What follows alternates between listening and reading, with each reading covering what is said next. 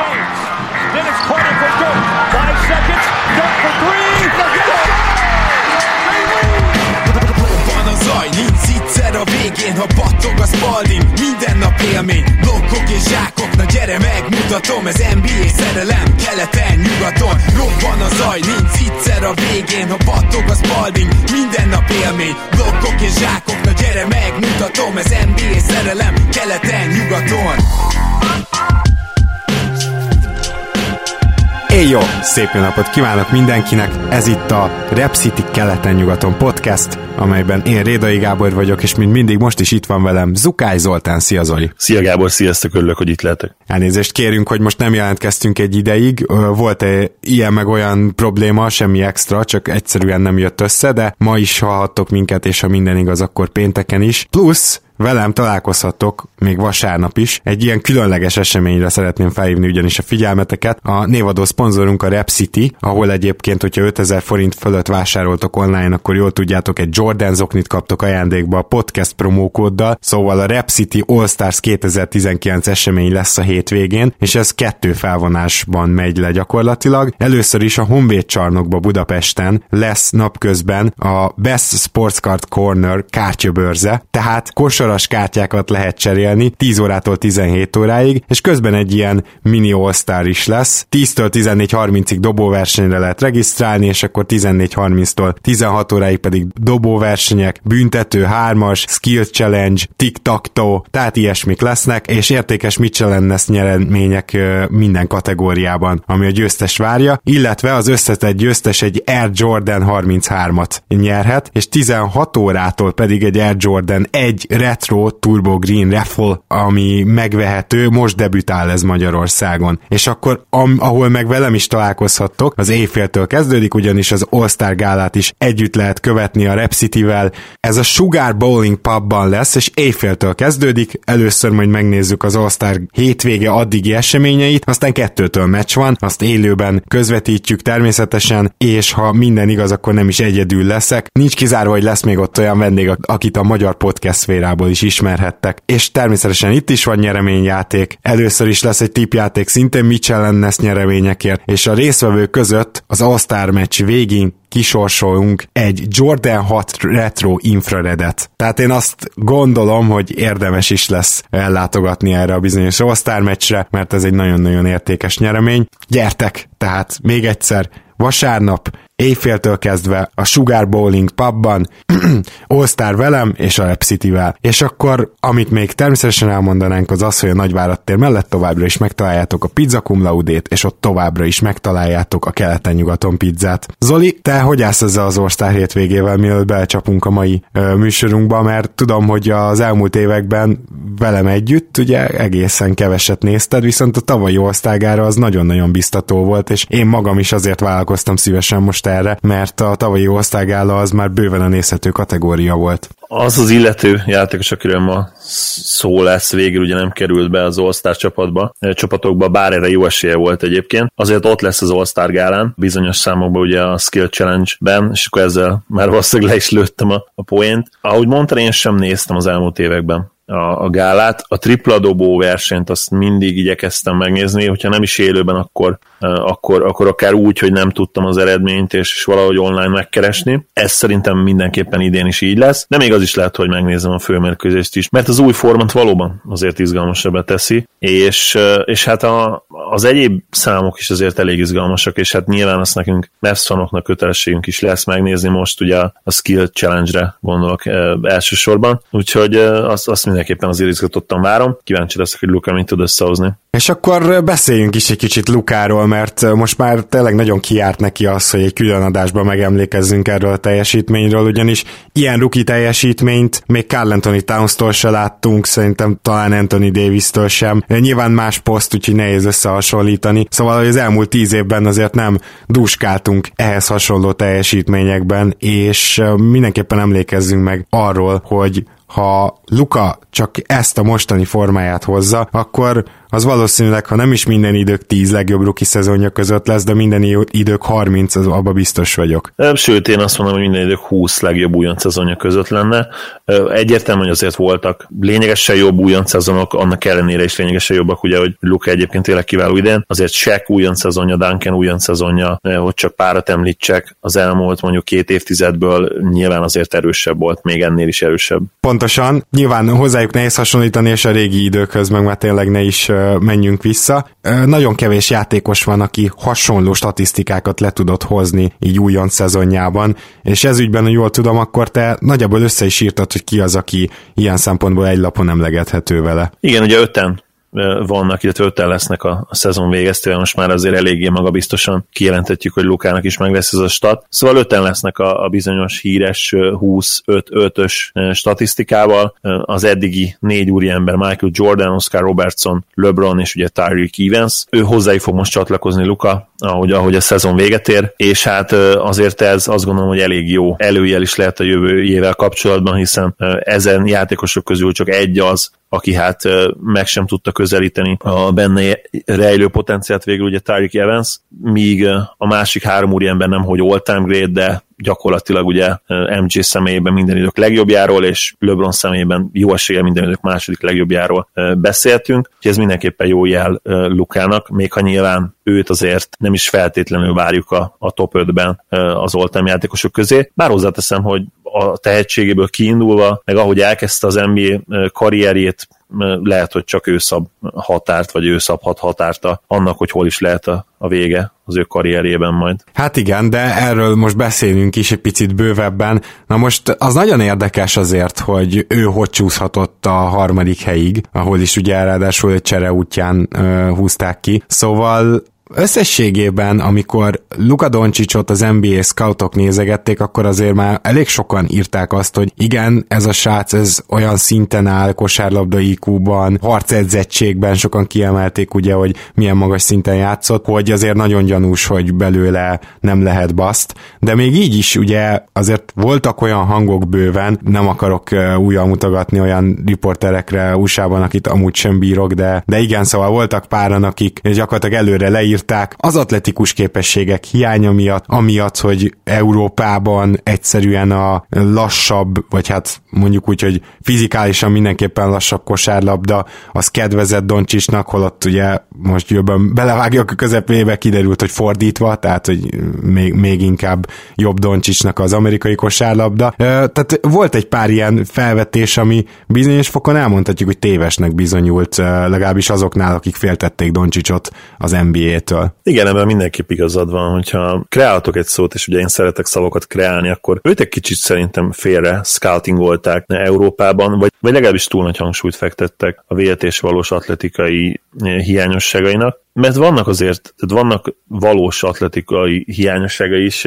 például a, a, a robbanékonyság az, az egyértelműen az a terület, ahol ő nem annyira jó, viszont amit talán a nem számoltak bele ebbe az egyenletbe, hogy amikor van egy játékos, aki, aki tulajdonképpen triple threat, és itt most a triple threat úgy értem, hogy, hogy nem, nem a triplára gondolok, hanem hogy labda, megvan az elit labdakezelés is, megvan a méret, és, és megvan az a, az a skill, az a scoring skill, ami ugye Lukában megvan, akkor ha nem is válik mondjuk lényegtelenni az első lépés, illetve a robbanékonyság, de legalábbis a játékos kezébe ad olyan eszközöket, amelyek lehetővé teszik, hogy, hogy megverjen egy nálánál lényegesen, akár lényegesen atletikusabb és gyorsabb védőt is, és ezt látjuk igazából Lukánál is az NBA-ben, amiben majd belemegyünk szerintem mélyebben is, de talán ez lehetett az oka annak, hogy, hogy, hogy elfelejtették azt, hogy, hogy az ilyen kombinációjú skillek, azok, azok mit jelenthetnek és hogyan könnyíthetik meg egy támadó játékos dolgát, és főleg egyébként a mai NBA viszonylatában, ugye, amiről szerintem szintén érdemes ezt majd beszélni, hogy, hogy a Pace and Space-ben, hát ez, ez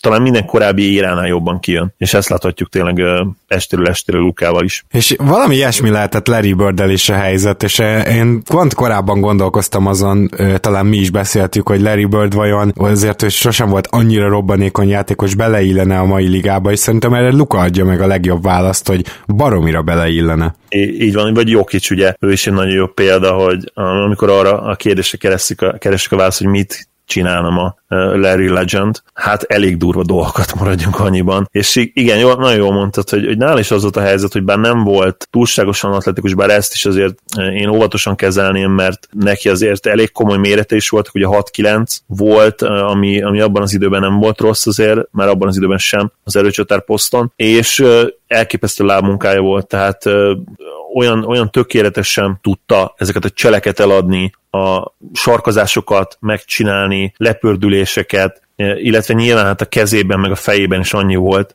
hogy, hogy a védőnek tényleg nem, nem volt egyszerűen opció az, hogy leatletizálja őt, mert, mert ha túlságosan agresszíven támadta Birdöt, akkor olyan paszt kapott a füle mellett egy befutó támadó játékosnak, hogy, hogy öröm volt nézni, vagy, vagy ugye a kicsit ilyen awkward, ahogy mondják, fade eleresztette Larry úgy, hogy, hogy igazából nem volt semmi esélye a védőnek. Független attól, hogy gyorsabb, magasabb, atletikusabb volt nála. Tényleg van az a skill, ami, ami egyszerűen redukálja a, a védőnek az opcióit, független attól, hogy, hogy mennyire atletikus, és ráadásul ugye nyilván a pick and roll is ebben segít, ami már Larry idejében is azért fontos volt, de hát a mai ligában meg gyakorlatilag létkérdés tényleg, és, és ahogy jön a pick, ott, ott majd, hogy nem mindegy már, hogy egy Kawhi Leonard áll Lukával szemben, vagy, vagy mondjuk egy védekezni kevésbé tudó játékos, mert a végeredmény szinte ugyanaz. Nyilván egy az egy elleni szituációban ez nem igaz, de, de ez is a támadó játékosok, és főleg a, a, a big wingek, a, a periméter sztároknak a, úgymond a, a fegyvere is, és a, és a legnagyobb előnye, hogy kicsit ők is szabják meg azt, hogy, hogy mi történjen, és, és nem a védő. Tehát a mai ligában ez tényleg főleg igaz, hogy, hogy a védő kezéből gyakorlatilag kiveszik a döntési lehetőséget. Így van, és hát ráadásul már el is kezdték a csapatok úgy védeni a pick and roll hogy nem az van, hogy a védő megpróbál agresszíven áttörni a, a picken, mert hogyha tényleg egy jó elzárást adó játékos oda megy, és mondjuk egy, egy nagy wing, egy hatalmas első lépéssel, nem is azt mondom, hogy gyors, csak egyszerűen nagy távolságot megtevő első lépéssel elindul, akkor az hiába kerülöd meg előről, hátulról meg ugye általában ezeket a játékosokat, tehát hátulról nem kerülheted meg a pikket, mert kapod a triplát. Igen. Szóval meg is kezdték máshogy védeni gyakorlatilag a csapatok. Arról van szó most, hogy igazából hátulról kíséri a védő a betörő játékost a pikk után, de tényleg kb. rajta tartja a kezét a hátán, tehát hogy nem merje nagyon könnyedén pull megdobni a helyzetet, és amikor bekísérte ez a védő úgy körülbelül a büntetővonal után egy-két méterre, akkor veszi át a magas ember a betörést. Tehát szinte mindenhol ezt láthatjuk, hogy fel is adták már ezt, hogy így egy az egybe védjék ezeket a pick and roll-okat a mai ligában. Így van, és ugye, hogyha Harden-t említjük, de akár Lukát is ilyenkor jön az, hogy, hogy az a lelassító játék, ugye, amiben ők annyira jók, hogy, hogy, a, hogy a bekísérő védőt is így tudják manipulálni, hogy, hogy lelassítanak, hogy azt szeretnék, hogy ott legyen a hátukban, mert ha onnan ugye a, a magas embert döntésre tudják kényszeríteni, és mondjuk kilép, akkor ott van egy, ugye egy álliuk, vagy mindig ott van a falt lehetősége, és, és a büntető lehetősége, amiben nyilván hát Harden nem hogy jó, hanem gyakorlatilag egy külön kategória. Ha már ezt említed, Lukának eddig ez az egyetlen, ha nem is gyengesége, de, de talán mondhatjuk, hogy jobban dobja a triplát, mint vártuk, sokkal jobban működnek a floaterei, gyakorlatilag a játék minden elemében, hogyha dobásról van szó, jobb, mint amit vártunk Európa alapján. Neki tényleg nagyon jót tett az, hogy nagyobb a hely, viszont a büntetői azok egy picit rosszabbak. Nem hiszem, hogy ebbe sok mindent bele kéne olvasni, de ezt érdemes megjegyezni, hogy talán az egyetlen, amiben Luka rosszabb, mint vártuk. Így van, hogyha, hogyha megkérdezzük magunktól, hogy melyek azok a kategóriák, ahol, ahol esetleg többet nyújt Luka, mint amit vártunk előzetesen, akkor azt gondolom, hogy, hogy három-négy dolgot is említhetünk míg a mérleg másik serpenyőjében egyelőre én azt mondom, hogy csak, csak a büntetőzés van, az viszont eléggé lehúzza, szó szerint egyébként lehúzza, mert a, az, hogy, az, hogy Luka nem ilyen 57-58%-os TS-sel átlagolja ezt a 20 plusz pontot, az elsősorban a büntetőzésének köszönhető, ami kifejezetten gyenge, mondjuk ki, főleg egy olyan kaliberű és, és olyan kezűjátékosnak, mint ő. Ő maga is egyébként ezzel nyilván tisztában van, és dolgoznak rajta picit ebbe benne van, én azt gondolom a, a fatigue, ahogy mondják kint, ugye a, a fáradtság. Ez az akár... ilyen akkumulált fáradtság elsősorban, ne arra gondoljatok, hogy fáradtan feküdtök le este. Így van, igen, tehát valószínűleg ez már benne van, illetve nyilván mentálisan is, tehát hogy, hogy valószínűleg elkezdődött a, a szezon elején, hogy kiadott pár olyan büntetőt, amit, amit, amire tudta, hogy neki ezt be kellett volna dobni, aztán ugye ez idegesítette, és valószínűleg ez, ez így halmozódott fel, és most már úgy áll oda a vonalra, hogy hogy ott nem feltétlenül magabiztos. Mi nagyon érdekes, mert egyébként minden szempontból rohadtul magabiztos, sőt, hát időnként még ugye túl magabiztos, mert van azért egy-két olyan dobás, amit hát nem feltétlenül kell neki elvállalni.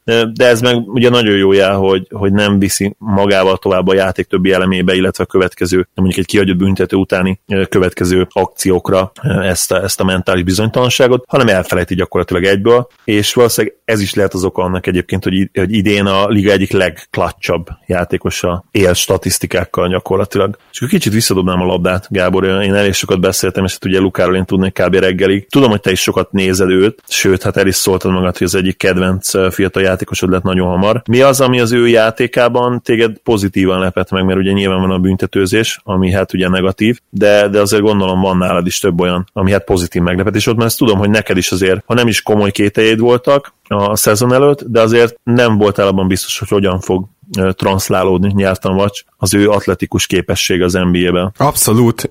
Azért sem voltam benne biztos, mert ahogy néztem az ő európai játékát, én arra gondoltam, hogy itt ilyen uh, swarming pick and roll-ok, uh, pick and roll védekezések ellen, tehát a hedgelés, csapdázás ellen, illetve egyáltalán uh, mondjuk egy tényleg atletikus védő ellen, ő nem fogja tudni még igazából kipasszolni a labdát az NBA-ben az első szezonjában. Ami Lukával kapcsolatban meglepett, az nem is az, hogy ez nem így volt, mert az első meccseken, de így volt, hanem az, hogy az ember az így egy hónap alatt alkalmazkodott gyakorlatilag az NBA-hez. Hogyha ne, az első hónapját egyébként levennénk, akkor, akkor szerintem all lenne, tehát hogyha mondjuk a, a november lenne az október, és, és onnantól kezdődne az ő szezonja. Na most ezt nagyon kevés játékos tudja megcsinálni, tehát Donovan Mitchell-től láttunk hasonló fejlődést tavaly, amikor folyamatosan alkalmazkodott, az más kérdés, hogy ő neki ez a második szezon, ez most nem igazán jött össze, de és egyébként nem véletlenül, hogy Donovan Mitchellnek is ez, hát közelítő számai lettek ugye a végére, tehát hogy az utolsó két hónapban ezt a 25-öt azt hiszem ő is hozta. Viszont ugye más típusú játékosról beszélünk persze, csak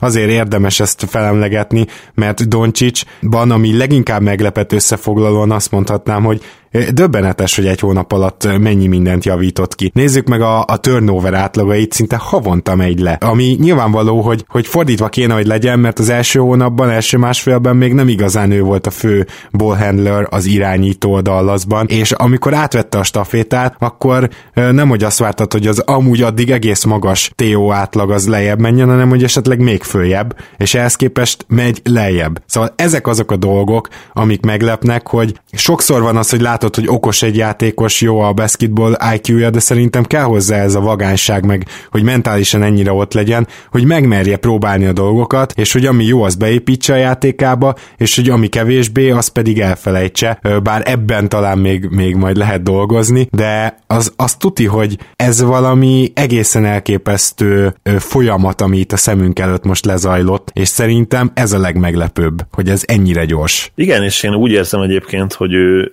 ő tényleg azért fárad egy kicsit most már, és, és ennek ellenére ezt át tudja hidalni az ő elképesztő skilljével, skillsetjével, illetve nyilván mentálisan. Itt azért az segít mindenképp, tehát ezt, ezt mondjuk el, hogy, hogy ő, ő azért már ezt átélte korábban. Tavaly ugye egészen hihetetlen szezont kellett lefut, lefutni, ami, ami a volument illeti, azt hiszem tehát talán ilyen 70 meccs környékén játszott. A Real ugye mindent egybevetve Euróligát, spanyol bajnokságot, kupát, és azért ez nyilvánvalóan előny. És, és akkor kicsit visszakanyarodva válaszol a saját kérdésemre, engem, ami mindenképp meglepett, az, az ugye a pontszerzés, és itt nem is feltétlenül csak a hatékonyságára gondolok, bár első évesként ilyen high usage mellett az is egyébként kiváló, inkább a sok oldalúsága, és, és az, hogy a kiérezett pillanatokban mennyire hideg fejjel, és, és, hatékonyan tudja megtalálni azokat a dobóhelyzeteket, amikből tényleg értékes pontszerzési lehetőségek jöhetnek, és itt nem csak nyilván a, a scoringre gondolok, hanem a playmakingre. Tehát az, hogy ő folyamatosan nem csak azt nézi, hogy, hogy ő hogyan szerezett pontot, hanem hogy kit tud helyzetbe hozni, ez, ez tényleg csak azokra a big wingekre jellemző, akikben megvan ez, a, ez az irányító ösztön is. LeBron nyilván a, a legeklatánsabb példája ennek, és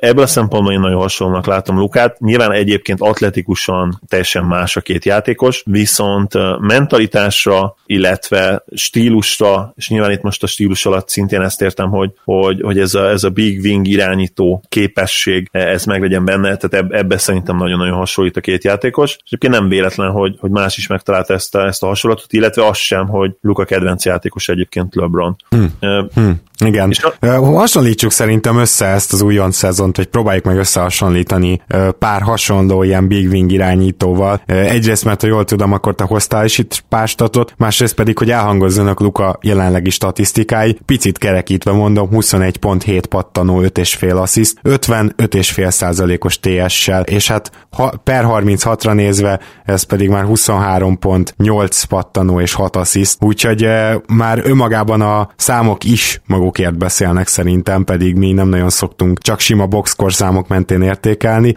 Ugyanakkor itt, itt ez most tényleg kiemelkedő, tehát egy rukiról van szó, és elég ritka, sőt tegnap, ha jól emlékszem, legalább egy olyan 20 percet beszéltük, hogy kivel kellene egyáltalán összehasonlítani, mikor készültünk az adásra. Igen, az az igazság, hogy, hogy magasan draftolt big wingeket, akiben megvan az iránytó készség, eleve nehéz találni, tehát az egész NBA történetéből nincs olyan nagyon sok játékos, szerintem 10 alatt lenne ez a szám. Pont ezért, illetve amiatt is, hogy egyébként Lukának is, meg nyilván a, a, ezeknek a játékosoknak, akikről most fogunk beszélni, van egy másik oldala is azért, ami ugye pontszerzés. A pontszerzési ösztön az ugyanúgy megvan bennük. Kicsit kibővítettem a listát, és ugye a big wingeket így úgymond egy kalap alá véve hoztam el ezeket nek, nektek, illetve neked is Gábor. Az az igazság, hogy ezen a listán rossz játékosok nincsenek. Én, én esküszöm gondolkodtam azon, hogy, hogy kellene találni valami, valami nagyon szerény, idézőjelbe szerény, nyilván az ő tehetsége, ez mérten szerény comparison összehasonlítás Lukának, és nem nagyon vannak, tehát nem nagyon tudsz mondani olyat, aki, aki mondjuk nem volt all szinten, Nyilván Brandon Roy az egyik jó választás lett volna, ugye ő, ő, ő picit alacsonyan volt, de azért már ebbe a Big Win kategóriában szerintem egyértelműen ott volt, de hát ő is azért minimum sztár lett volna, hogyha, hogyha nincsenek, sőt, ez sztár is volt azért pár évig, én azt gondolom. Persze. És, hát, és ha nincsenek a sérülései, inkább közelebb lett volna szerintem a Superstar kategóriához, mint a Star, vagy, vagy sima All-Star kategóriához. És egyértelmű Úgy, Hall of Famer. Lett volna, így van, igen, pontosan. Igen. igen. Úgyhogy a lista, kezdjük is el, ugye.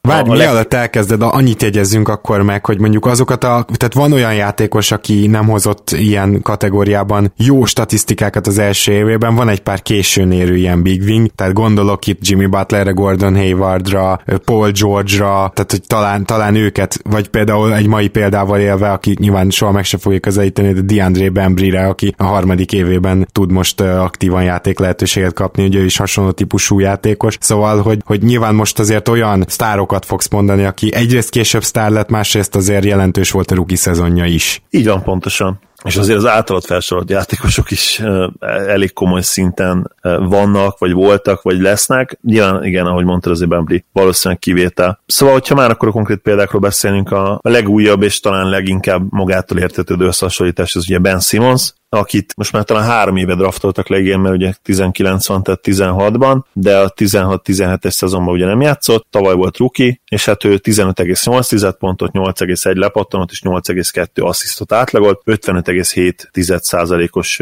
TS-sel. Ez azért az... egyébként összehasonlítható a Doncsisnak a 21 7 5 és fél Sim, simán, simán, azt gondolom, hogy simán. Nyilván Luka, mint shooter más dimenzió, viszont Simons jobb védő, Lukánál egy egyértelműen, és azért atletikusabb is, plusz magasabb, és ő is egyébként azért beleélik ebbe a, ebbe a Magic LeBron féle vonalba, ugye nem, nem meglepő, hogy őt is ezzel a két játékosra szokták leginkább összehasonlítani. Egyértelműen elit talent, és majdnem olyan ritka, én azt mondom, az ő jelenléte is, mint, mint amilyen ritka az ilyen Luka féle kicsit ötvözet, ugye Simons azért szintén egy, egy hatalmas re- reveláció volt ugye tavaly, és megérdemli ő is abszolút a, a dicsimnuszokat, még akkor is, hogyha egyébként ő egyszerre van szerencsés, és szerencsétlen helyzetben is a mostani csapatában, hiszen már idén akár a bajnoki címét küzdhet, viszont nyilván sokkal nehezebb neki kilógnia felfelé, mint mondjuk Lukának az idei Mavericksből. Igen, és gondolom, hogy akkor ez, ebbe a sorba a Hardent is hoztad, még akkor is, hogyha ő azért nem kapott ekkora szerepet az első idényében. Mindenképpen, ő is itt van természetesen, már csak azért is, mert vele is Lukát elég sűrűn összehasonlítják, főleg bizonyos játékelmeket, ezt a, ezt a festéken belül manipulációt sorolják általában ide. Harden ugye nagyon keveset játszott az újonc szezonjában, vagy legalábbis lényegesen kevesebbet, mint szerintem a listán bármelyik másik játékos, talán egy, egy-két kivétellel, 23 perc játékidőt kapott ő, ugye, és pont emiatt én azt gondolom, hogy a per 36 statjait érdemes használni. Ő per 36-ra 15,6 pontot, 5,1 lepattanót és 2,8 asszisztot átlagolt, és már akkor egyébként látszott valami abból, hogy abból a hihetetlen későbbi hatékonyságból 55%-os TS-sel TS tudott felmutatni az újonc szezonjában, ami hát kiváló egy újonctól, főleg egy ugye egy high usage újonctól, mert hiszen amikor ő pályán volt, azért általában az ő kezébe került a labda, csak ugye nem tudott még akkor annyit játszani, de, de a usage az elég magas volt. Nyilván nem olyan magas, mint később, de, de azért magas. Igen, és uh, érdekes, hogy például ugye ilyen nagyon jótékony homály fedi, uh, de LeBronnak ilyen szempontból az újonc idénye, én azt is megkockáztatnám, hogy rosszabb volt ezeknél. Uh, és nem csak hatékonyságban, hanem ő aztán ott mindent megkapott, de azért tegyük hozzá, hogy lehet, hogy minden idők legnagyobb fejlődésén, uh, NBA karrierje alatti legnagyobb fejlődésén átmenő játékosa LeBron James. Igen, én is ezt gondolom mindenképp, tehát ugye neki, ha például Lukával összehasonlítom, újonc LeBronnak semmilyen szintű poszt játéka nem volt, ő, ő nem is nagyon tudott a, a gyűrűnek háttal, bár egyébként, ha jól emlékszem, a legelső kosár az NBA-ben az pont egy turnaround fadeaway volt, nem esküdnék meg de mint hogyha így lett volna, de egyébként semmi konzisztencia nem volt ebben, semmi folytonosság, és tényleg ilyen adhok, jelle, adhok jelleggel támadott ő még az első évében, ami nyilván látszik is a, a 48%-os TS-ből, nyilván a triplája az, az nem létező volt, akkor meg ugye 28%, illetve hát a büntető vonalra sem tudott annyiszor odállni, de azért már látszottak azok a, azok a hihetetlen képességek, amiből később ugye ő tényleg, ahogy mondtad, hát talán mindenki másnál többet tudott kamatoztatni, és hogyha kimaxolásról beszélünk, akkor ő lehet, hogy szinte minden képességet kimaxolta, főleg ha belegondolunk abba, hogy hát milyen hihetetlen tripla szezonjai voltak később, még akkor is, hogyha egyébként azok hát szinte mindig azért ilyen pünkösdi királyságok voltak, mert még a két 40 plusz százalékos szezonja után sem tudta feltétlenül azt ugye követni újabb elit triple szezonokkal, de az is egész hogy addig eljutott. És akkor, ha már ugye big wingek nem feltétlenül az irányító vonalról, de LeBronnal egy drafton ledraftott játékos, Carmelo Anthony, aki újonc szezonjában 21 pontot, 6,1 lepattanót és 2,8 asszisztot átlagolt, 50,9%-os TS-sel, tehát a hatékonyságban azért ő sem feltétlenül járt az élen, viszont sokan úgy gondolják egyébként, hogy, hogy jobb újonc szezonja volt, mint, mint LeBronnak. Még akkor is, hogyha jól emlékszem, LeBron nyerte az év újonc díjat, ugye? Igen, igen. De, igen. de hát igen, ez akkor egy, egy vita volt, és szerintem lehet, hogy Carmelo Anthony megítélése, hogy még mindig ilyen sokat vártak tőle, még szegénynek öregségére is, az pont azért is szívta meg, mert rögtön az elején bekerült ugye ebbe, hogy LeBronnal egy draft, és hát aztán utána folyamatosan hozzá hasonlítgatták igen, így, így, így valóban nehéz, főleg olyan fejlődést csinál melletted valaki, mint LeBron. Na de kíváncsi vagyok, hogy amúgy kiket hoztál még, mert nyilván még tudunk pár történelmi példát mondani. Így van, McGrady is szerintem jó példa, bár ő nyilván azért mindig elsősorban scorer volt, mint irányító, vagy ugye nagy testbe zárt irányító, és neki azért a harmadik szezonjától kell menni abszolút így fel, ugye ő, ő nagyon-nagyon fiatalon jött az NBA-be, ha jól emlékszem egyből középiskolából, tehát még Lukánál is fiatalabb volt, viszont a harmadik szezonjára már azért ő is elérte azt a szintet, mint, mint Anthony és, és LeBron az újonc évükben, és 15,4 pontot, 6,3 asszisztot, és 3, bocsánat, 6,3 lepattanót, és 3,3 asszisztot átlagolt. Ez az 50,9%-os TS-sel, amihez azért tegyük hozzá, hogy, hogy azokban az időkben ez nem volt olyan rossz, mint ma lenne. Ez mondjuk szerintem olyan lehet, mint ma mondjuk 52%-os TS. Igen, igen, egy 2-3 százalékot szerintem is rá lehet dobni. Akire nagyon kíváncsi vagyok, és remélem, hogy megnézted, mert tegnap javasoltam, hogy Grant Hill, mert ő Igaz, hogy atletikusabb volt, mikor elindult a karrierje, de így a sok sérüléssel együtt azt is mondhatnám, hogy picit hasonló típusú játékos volt azért Lukához. Vannak hasonlók, én is azt gondolom, ugye Hill is, is elite playmaker volt, és, és ha nem is talán annyira jó passzol, mint mondjuk újonc LeBron vagy újonc Luka, de, de hasonlóan jó. Mondjuk, mondjuk úgy a, a 80%-ában szerintem a 80%-et elérte, ami a tehetséget illeti, ez irányú tehetséget, és ő azért scorerként is bizony már az első pillanattól egészen hatékony volt, 19,9 pontot átlagolt, 6,4 lepattanót, és 5 asszisztot, 54,1%-os TS-sel. Hát ez nem az... kicsit hasonlít, ha csak a számokat nézzük. Bizony, bizony, bizony nagyon hasonlít, és uh, nyilván triplája neki sem feltétlenül volt, ugye LeBron hasonlóan, de, de ő azért, ahogy mondtad, rendkívül atletikus volt, és azt is ki kell mondani egyébként, hogy ő azért egy olyan írában tudott ennyire hatékony lenni, amikor még nem feltétlenül díjazta ezt úgymond a rendszer, mint például a mai NBA-ben, úgyhogy, úgyhogy emiatt is szerintem érdemes hírről beszélni, amikor beszéltek, mert, mert ő tényleg az egyik legérdekesebb ilyen mi lett volna, ha történet. Abszolút, és gondolom, hogy mindenképpen ott van ennek a kategóriának az újonc idényét nézve csúcsa Magic is a tarsolyadban. Így van, igen, tehát uh, Magicnek nem, hogy hát minden idők legjobb újonc idénye volt, mert azt gondolom, hogy ezzel nem is lehet vitatkozni, de lehet, hogy egy olyan újonc idény volt, amit soha senki nem fog megdönteni. Én nem szeretem általában azt, amikor ezzel dobálozik valaki sportban, hogy soha senki, mert mindig az itt eszembe, hogy na jó, persze 500 év múlva valaki úgy is megdönti, ha lesz még NBA, hát ezt nem biztos, hogy megdönti bárki, akkor se feltétlenül, hogyha 500, múl, 500 év múlva is lesz NBA, mert bizony Magic nem, hogy megnyerte a bajnokságot, tehát ezek, ezek a bajnokságot nyerte meg újonc szívében, nem csak az év újonc díjat, ami ugye teljesen magától értetődő volt. Ő a Finals MVP is volt, és nem is akárhogyan, hanem úgy, hogy azt hiszem az utolsó meccsen centerként kezdett a kidőlő Karim helyett, és bizony egy nagyon szerény, ha jól emlékszem, ilyen 23-16-os statot hozott le, tehát...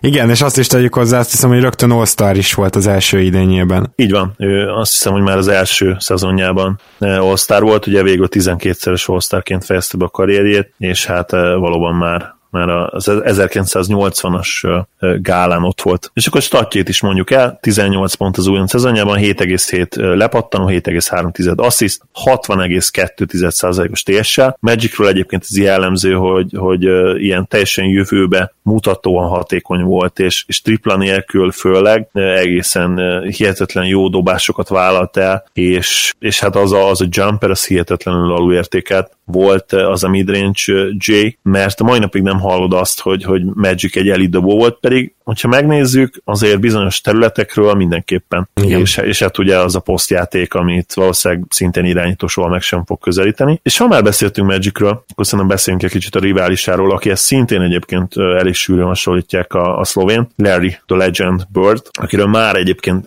kicsit szót ejtettünk ma, ő egy picit az, abban szempontból kakuktojás, hogy, hogy elég öreg ruki volt, azt hiszem 22 éves, és 21,3 pontot, 10,4 lepattanót, hihetetlen lepattanózás, és 4,5 asszisztot átlagolt, 53,8 igen, 53,8%-os TS-sel, ami, ami hát abban az időben zseniális volt, és ha jól emlékszem azért is, mert talán akkor került a, a tripla be az NBA-be. Hát pár évvel előtte, azt hiszem 76 pár vagy 77, tehát hogy tényleg pár uh, évvel előtte. Igen, viszont azt hiszem, hogy akkor kezdték el dobálni úgy, úgy először komolyabban a játékosok, és az, érdekes, hogy, hogy Bird sem dobált rá sokat eleinte, és sőt volt is azt hiszem egy-két olyan tripla szezonja, ami nem volt túl erős. Pont az újonc szezonja nem ilyen volt egyébként, de nagyon kevés kísérletet vállalt, azt tudom. Később ez a szám azért folyamatosan nőtt, és ennek ellenére 53,8%-os TS-e volt, ami hát ragyogó Ezekről a nevekről beszéltünk, nyilván felmerült a kérdés, hogy miért csak ilyen játékosokhoz hasonlítjuk Lukát, vagy miért ilyen játékosokhoz próbáljuk. Én azt gondolom, hogy ez egy nagyon könnyen védhető álláspont. Egyrészt, ahogy mondtam, kevés a magasan draftolt uh,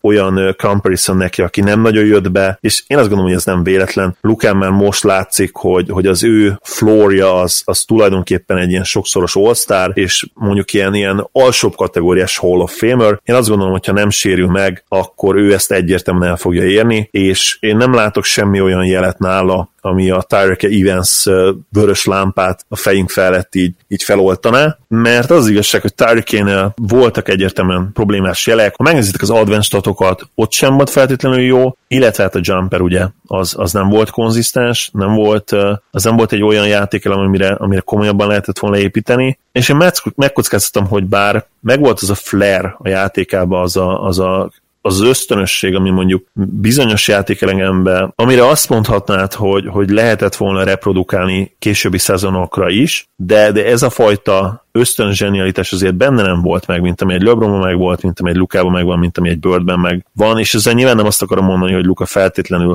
top 20-as oltám lesz, de mondjuk azt igenis mondom, hogyha nem sérül meg, szerintem ilyen top top 70-es voltál, top 80-as legrosszabb esetben, és Igen. szinte garantált, hogy top 100-ban lesz. É, igen, és tehát a... ezt Flornak nyugodtan belőhetjük, ha, ha csak azt nézzük, ahogy mondjuk játszott decemberben, januárban és most februárban, ha csak ezt hozza, ha csak ezt, gondoljunk bele, hogy 19 éves rukiról beszélünk már, mint most már ugye 20 lesz, tehát hogy ha semmi más nem fejlődik, már az többszörös all Így van, én is azt gondolom, hogy, hogy ez így van. És bár akkor lehet, hogy nem érne fel arra szintre, amire, amire ahol várjuk, hogy reméljük, hogy, hogy egy bajnokcsapat, vagy, vagy egy bajnoki címre esélyes csapat legjobb játékosa, de, de akkor is egy, egy kiváló second option lenne ugye egy, egy, egy nagyon jó csapatban, és mondom ez, itt, itt azt feltételezzük, hogy, hogy nem fejlődik sokat. Egyébként ez az egész kérdés érdekes, és erről kicsit beszéljünk, hogy hogyan lehet belőni Luka plafonját. Az, hogy profi volt az elmúlt három évben feltétlenül megkurtítja az ő maximum várató hozamát, úgymond, hogyha mondjuk ilyen részvényre gondolunk, vagy, vagy szimplán annyit jelent, hogy, hogy ő már az első években úgymond komoly return ad neked, de, de ettől még a hozam ugyanúgy nőhet később, mert én, én erre gondolok, tehát hogy nyilván ezt is várom, tehát nyilván elfogult vagyok, de, de én realisztikusan is ezt várom. És ha megnézzük azt, hogy hol tud fejlődni, akkor, akkor szerintem azért több olyan területet is fel tudunk sorolni, ahol, ahol egyértelmű. Igen, de azért, tehát, hogy azért egy mondjuk nagyon jó atletikussággal rendelkező raw prospect, mint amilyen bizonyos szempontból LeBron is volt, akármilyen vicces ezt kimondani. Azért biztos vagyok benne, hogy egyszerűen nagyobb, még, még, még többet tudunk játszani, még, még nagyobb potenciált tudunk abba beleálmodni. Tehát azért, hogy megkurtítja az ő maximális plafonját, tényleg toppot, az, hogy ő három évig játszott, és sokkal előrébb van játékban, játékos, tehát kosárikúban, szerintem azért kicsit nyilván, csak itt olyan magas szintről beszélünk, hogy emellett is lehet akár még belőle egy top 20 játékos, hogyha minden összejön, de azért a, amikor azt mondjuk a határos csillag, határa csillagoség, azzal nem azt mondjuk, hogy még egyszer ilyen jó játékos lesz, tehát ő azért nem fog átmenni egy olyan szintű fejlődése, mint LeBron vagy Antetokumpo. Részben egyetértek, részben meg nem, mert az biztos, hogy vannak mindig ezek a hangok, amelyek kételkednek abban, hogy, hogy a max potenciál az, az mit kell, hogy jelentsen, hogyha lebontjuk ugye a, egy fiatal játékos skillsetjét, képességeit. Az biztos, hogy nagyon szeretjük az, az extra atletikus, képzetlen játékosokról azt gondolni, hogy a határa csillagoség, mert hát mindig reménykedünk abban, hogy egyszer megtanulnak kosárlabdázni, de nem vagyok abban biztos, hogy, hogy ez nem nehezebb-e, mint mondjuk a, a már meglévő skilleket fejleszteni, mondjuk mindegyiket fejleszteni. Tehát, hogyha most azt mondod, hogy, hogy mondjuk... Erre egy Harden talán a jó példa, mert ő az, aki nagyon jó skillel érkezett, és azt minden idők egyik, ha nem a legjobb támadó fegyverévé fejlesztette ezen keresztül magát. Igen, már-már pofátlan módon, és hát sokak szerint nézhetetlen módon, de valóban ugye ez történt. Én egyébként amondó vagyok, hogy Luka mindenben fejlődhet még, mert miért ne válhatna jobb dobóvá? Tehát persze, hogy jobb dobóvá válhat, ugye most 35%-kal tűzel a tripla vonalon túlról, és elnézve az ő shooting szezonját, szerintem jobb dobóvá is, is kell válnia, és itt még a dobás kiválasztásra is gondolok. Egyébként nyilván kiváló shooting szezon ez tőle, de, de még nyilván azért lehet sokkal jobb. Fizikailag nyilvánvalóan nagyon sok van még benne, azt gondolom ez nem lehet kérdés. Atletikusságban is fejlődhet még egyébként, ha minden igaz, tavaly, tavaly állt meg a növésben, azt gondolom, hogy a baby, baby háját, ahogy mondják kint, ugye a baby fettet, azt le lehet vakarni róla, és ha mondjuk nem is feltétlenül szed magára komoly izomzatot, az már-már én azt gondolom, hogy segítene. Hát sőt, én, én azt mondanám, hogy inkább fogjon, tehát jó, lehet még egy plusz 3 kiló izom, de viszont egy mondjuk egy mínusz 5 kiló zsír, az biztos, hogy zsír, igen, hát, szóval az, lejöhet még. Igen, az, az zseniális lenne, az biztos, tehát ott egyértelműen vannak komoly tartalékok, én azt gondolom, és, és az igazság, hogy csak azért, mert már most jó egy csomó dologban, ezt ugye még egyszer hangsúlyozom, szerintem fejlődött mindenben, tehát a, a döntéshozatal is lehet jobb, a dobásra egyértelműen lehet jobb, a flóterek lehetnek még pontosabbak, mert kicsit attól vagyunk elájulva Lukával kapcsolatban, hogy mindenből tud egy kicsit, és, és itt tényleg érdemes egyébként így konkrétan kis elemezni ezt, így kicsit beszélni arról, hogy, hogy mennyire képzettő, mennyire sokoldalú, mint pontszerző például, mert bármilyen értelmezést is találsz a scoring kifejezésre, az ő repertoárjában már ott van. Tehát tényleg, hogyha nézitek, step back jumperek, spot up jumperek, dobás az úgynevezett menekülő, ugye escape dribble után, oldal lépések egész egész kombinációja, Eurostep, ez a step true, amit ő nagyon-nagyon szeret, hogy amikor a, a sarkazó lábát ott hagyja, és akkor ebből, ebből is szeret egyébként mindenféle féket, ugye hát, hát mögötti fék az mondjuk betörésnél inkább, de ezeket a pass, pass fékeket, amikor ugye a sarkozás, amit egy sarkozás közben csinál, és akkor abból nyilván jöhet mindig dobás, és ha egyébként a scoring részét nézzük, ugye nem a shootingot, ő nagyon jól fejez be a, a gyűrű közelébe, ez meglepő egyébként, rossz kézzel is, uh, reverse, amit ehhez, ehhez szerintem tegyünk annyit hozzá, hozzá, hogy ez nagyban köszönhető nála a floaternek is, ami én megkockáztatom már most a legsokoldalúbb legtöbbféleképpen eldobott floater tudja az egész ligában. Azért, hogyha konkrétan gyűrű közeli befejezést nézünk, ott is jó, de azért ott nem elit. Tehát ott még talán tud egy picit fejlődni. Per, persze, hát azért nem egy LeBron vagy egy Jánisz nyilvánvalóan. Ott lehet, hogy egyébként hiányzik majd ez az atletikusság, de hogy ne, ne csak ilyen céltalan ömlengés legyen, visszatérve a, arra az érvre, amit, amit szerettem volna elmondani nektek, hogy csak azért, mert mindenben jó, szerintem attól függetlenül fejlődhet mindegyikben. Tehát itt még vannak komoly tartalékok, és, és a, az egész nagyobb érvre visszatérve szerintem lehet, hogy egyszerűbb az, hogy a már meglévő skilleket fejlesz, mint az, hogy, hogy újakat, újakat találj magadnak úgymond a semmiből. És például ezért, hogyha, hogyha mondjuk összehasonlítjuk Jannis tripláját, ami most tényleg ilyen teljesen adhok jellegű, és, és egy meccsen bedob hármat, aztán mondjuk két hétig egyet csak is túlzással, nekem lényegesen kevesebb hitem van abban, hogy, hogy Jannis kifejlesz majd egy komolyabb triplát, mint abban, hogy mondjuk Luka a játékának szinte az összes elemét tudja még fejleszteni innen. Szóval ez is egy érdekes kérdés. Persze hozzátéve azt, hogyha ha Jannis kifejleszti ezt a triplát, az a plafon nyilvánvalóan azért magasabban van,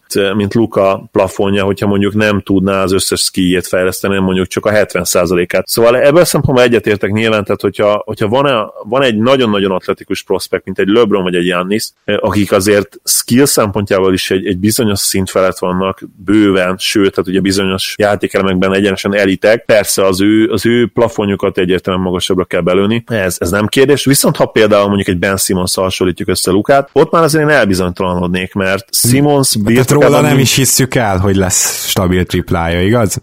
Igen, ez az egyik. A másik meg az, hogy, hogy ő, ő is fejlődhet nyilván még szinte mindenben, de én például nála sokkal egyértelműbb plafont látok, mint Doncsicsnál. És lehet, hogy ebben nem értenek egyet velem a Sixers fanok, vagy lehet, hogy egyéb csapatok szurkolói sem, de, de én ezt például így gondolom. Érdekes gondolatok, azért van egy-kettő, aminél leszögezhetjük, hogy igenis nincsen olyan magasan a plafon, hogyha csak így külön skilleket nézünk, tehát a védekezés sénél biztos vagyok benne, hogy nincs magasan a plafon, tehát az, hogy Luka a karrierje során így a legjobb, ellenfél legjobbját fogja, meg ilyesmiért, már most kimerem jelenteni, hogy nem fogunk látni éles helyzetbe, playoffba, stb. Ez nemes egyszerűsége azért van, mert itt azért az atletikus képesség egy bizonyos szint fölött előny.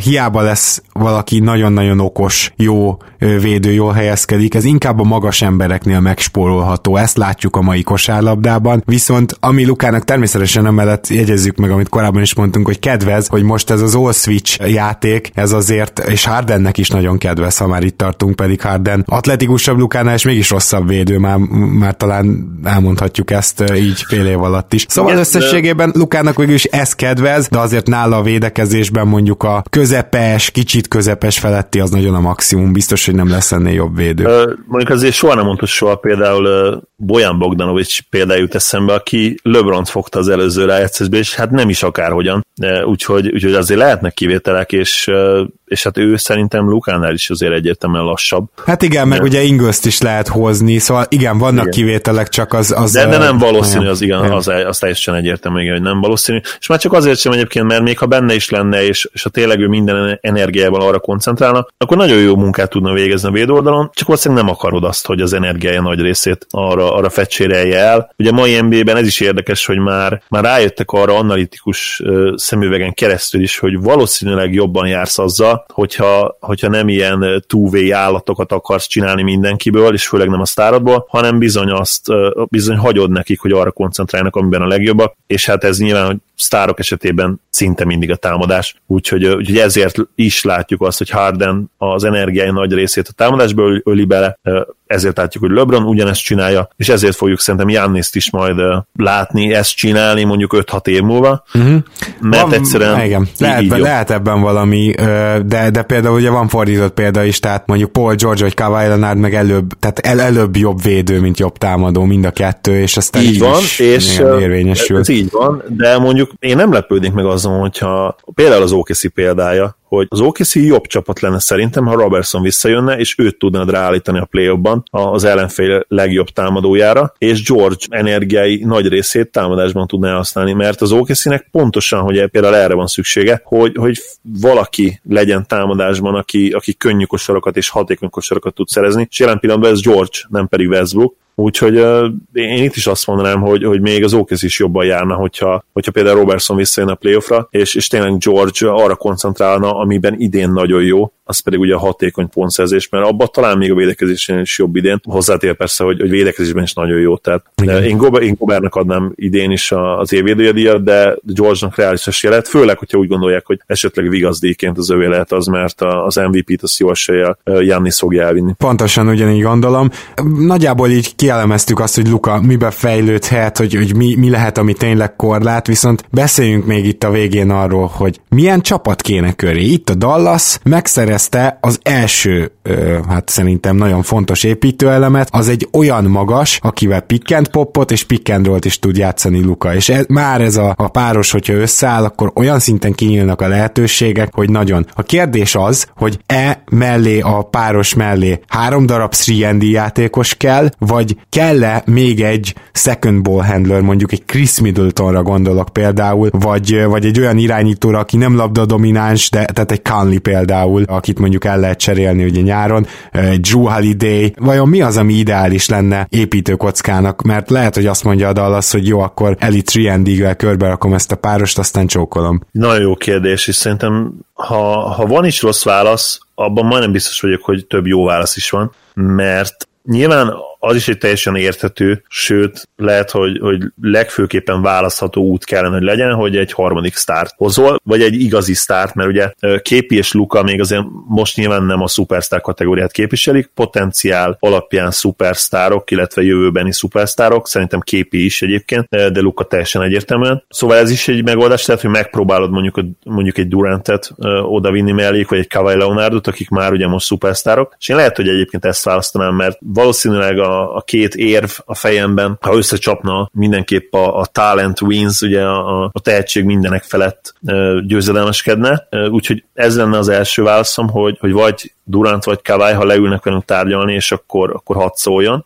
Viszont a másik út az, az mindenképpen az igen, és akkor ezzel is mondtam mindent, mert, tényleg el kell költeni a pénzt, és, akkor Middleton. Én is azt gondolom, hogy vagy Middleton, vagy Clay, ugye, akik nem szupersztárok, de, de hihetetlen jó fitek lennének, és, és ugyanúgy elköltöd a pénzt rá, mint egy szupersztára, de kapsz egy olyan játékost, aki tökéletes harmadik számú puzzle darabka. Igen, meg Úgy, ezt hogy... meg is teheted, mert Doncsisnak még három évig fut a újonc szerződése. Van, igen, úgyhogy én ezt, ezt a kettőt választanám mindenképp, tehát hogy mindenképpen ellőni a cap space-t, ami ugye lehet 30 millió, lehet 37 millió, lehet 10 millió, nagyon sok függ még ugye attól, hogy, hogy mit csinálunk a, a cap holdokkal. Meg Dwight Powell-től, hogy ki lehet-e imádkozni az opciójából. Hát igen, vagy ugye lehet őt stretchelni szóval tényleg sok lehetőség van. Viszont akkor ugye ezzel is mondtam már, hogy a, hogy a harmadik opció lenne nekem, és egyébként az se rossz választás, tehát én azt mondom, hogy három jó választás is lenne, hogy, hogy rolepéreket raksz. Hogy azt mondod, nekünk megvan a két sztárunk, lehet, hogy nem jövőre fognak minket még bevinni mondjuk a konferencia döntőbe, de azért reménykedünk benne, hogy már a playoff összejöhet jövőre. Viszont, viszont nem feltétlenül akarunk már jövőre bajnoki címesélyes csapatot összehozni, így,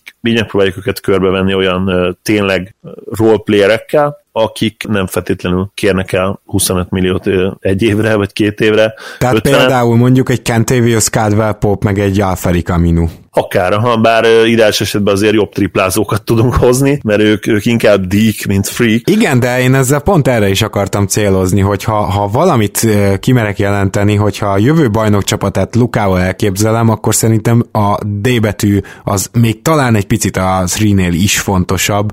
Tehát, hogy én szerintem ahhoz, hogy Luka alkotni tudjon támadásban, mint egy maestro, ahhoz neki lehet, hogy elég akár egy porcingis féle magas ember, viszont a, azért Carlight hát is ezt, ismerve. Ezt, várj, ezt, úgy, ezt úgy mondtad, hogy az a képi az egyik legkülönlegesebb magas ember tehetség, tehát ez jó, jó, jó, persze, persze, uh, igen, de akkor most csak is arra hivatkozva, hogy tud uh, pick and rollozni és pick and popozni is. Ja, tehát, érted, Ibakát is emlegethettem volna, ő is ilyen például, tehát hogy több ilyen já- típusú játékos ja, van. Ja, abszolút, tehát neki ja. nem kell lópósz. Igen, tehát jelenlé. meg, meg nem kell egy Kyrie Irving sem mellé, érted? Mert, nem, igen. abszolút, abszolút, abszolút. Na, na szóval, hogy ezzel a támadás úgy nagyjából meg van oldva, nyilván minél több jó tripla dobóval veszed körül, annál hatékonyabb, de a, a kérdéses az a védekezés lesz, és hogy minél több ilyen jó wing uh, védő legyen. Nem véletlen az szerintem, hogy te amikor felmerült a csere, hogy Orlandóba menjen esetleg Dennis Smith Jr. még annó, akkor te egyből mondtad, hogy Isaacért bármikor, mert te is végül is ebbe gondolkoztál.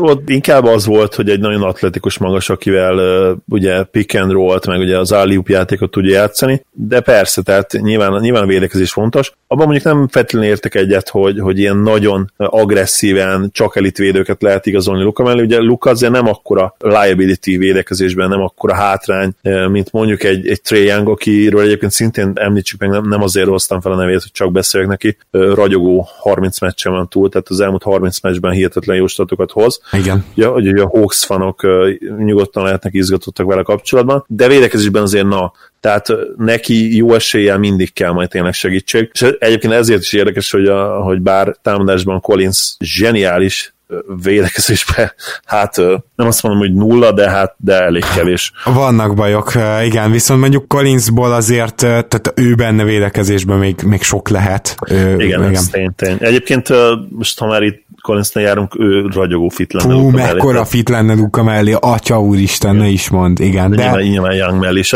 Képi egyébként ebben a szempontból hasonló, mint Young, én azt gondolom jobb védő, de, de ugyanúgy ez a ugye pick and pop, vagy, vagy ugye tud uh, is, bár nyilván azért Collins egy kicsivel még jobb talán. Abban nem feltétlenül értek egyet, hogy, hogy tényleg muszáj Lukát körbe menni elit védőkkel, de nyilván hát azért minden csapatban most már kell kettő darab, ha nem is elit, de mondjuk nagyon jó perimétervédő. Meg, meg egy kicsit ugye tényleg a bajnok csapatra gondolok itt most, tehát hogy igen, a, igen, igen ha végigzongorázzuk valószínűleg igen, igaz. Úgyhogy nagyon kíváncsian várom, hogy, hogy merre fele megy el, mert ez nyilván nem csak rajta múlik a döntés, hiszen attól is függ, hogy, hogy melyik sztár, illetve melyik uh, kiváló sztár ül majd velünk le tárgyalni. Még egy nevet mondok, Tobias Harris sem lenne rossz fit egyébként. Harris is jó fit lenne valóban, mm. bár hozzáteszem, hogyha 30 milliót kell neki fizetni, akkor azért... Persze, hát, hát akkor inkább már átvállalom Joel idejének a szerződését, vagy megfizetem middleton tehát persze. Abszolút, igen, így van. Úgyhogy hát a következő szezonban nagyon sok minden megmutatkozik majd. Nyilván képiről beszéltünk, az ő egészségen nagyon sok minden múlik, tehát ha ő egészséges tud lenni, és nincs is és, mert ha ő egészséges tud lenni, azt gondolom, hogy kiváló fitek lesznek ketten, és akár már jövőre be, bevihetik a play a Mavs-t. Gond nélkül, és szerintem ez nagyon jó végszó is volt.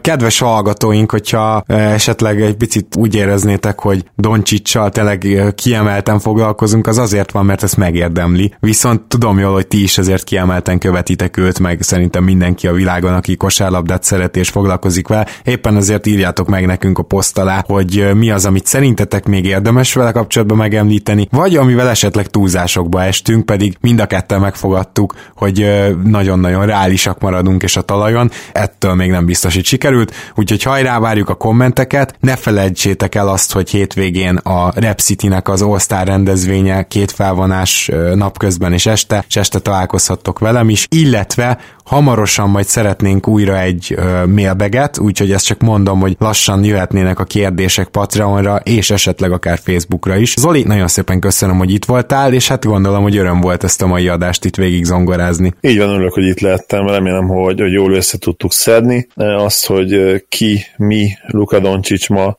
mint személy, nem nagyon beszéltünk róla, de mint játékos annál inkább azt gondolom, hogy elfogul, elfogultság nélkül is mondhatom, hogy, hogy ő az egyik legizgalmasabb játékos a, a ligában jelen pillanatban, fiatal játékos, és nagyon érdekes lesz követni az ő pályafutását a következő években, illetve azt látni, hogy hogyan tudja majd átírni esetleg az NBA térképét. Kedves hallgatók, nagyon szépen köszönjük, hogy hallgattok minket, köszönjük, hogy a patreon.com per keleten nyugatonon támogattok minket, és hamarosan jelentkezünk, úgyhogy stay tuned, sziasztok! Sziasztok, örülök, hogy itt lettem.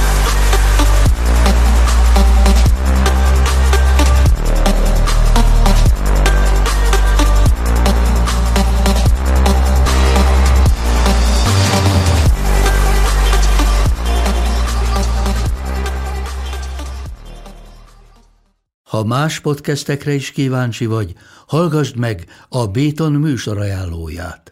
El tudod képzelni, hogy a podcastet, amit éppen most hallgattál, fél év múlva már a mesterséges intelligencia generálja? Mi sem. De ha érdekel, eljött már a gépek lázadása. Hallgass bele az Embertelen Podcastbe. Orsós Lajos vagyok, a műsor házigazdája. Egyelőre még élőben. Egyelőre. Fedezzük fel együtt, hogyan ismerkedik, randizik, mesél és vitatkozik Betty és Péter, két teljesen mesterséges intelligencia. Lajos, a podcast címét mond még egyszer, Léci. Oké. Okay. Embertelen Podcast.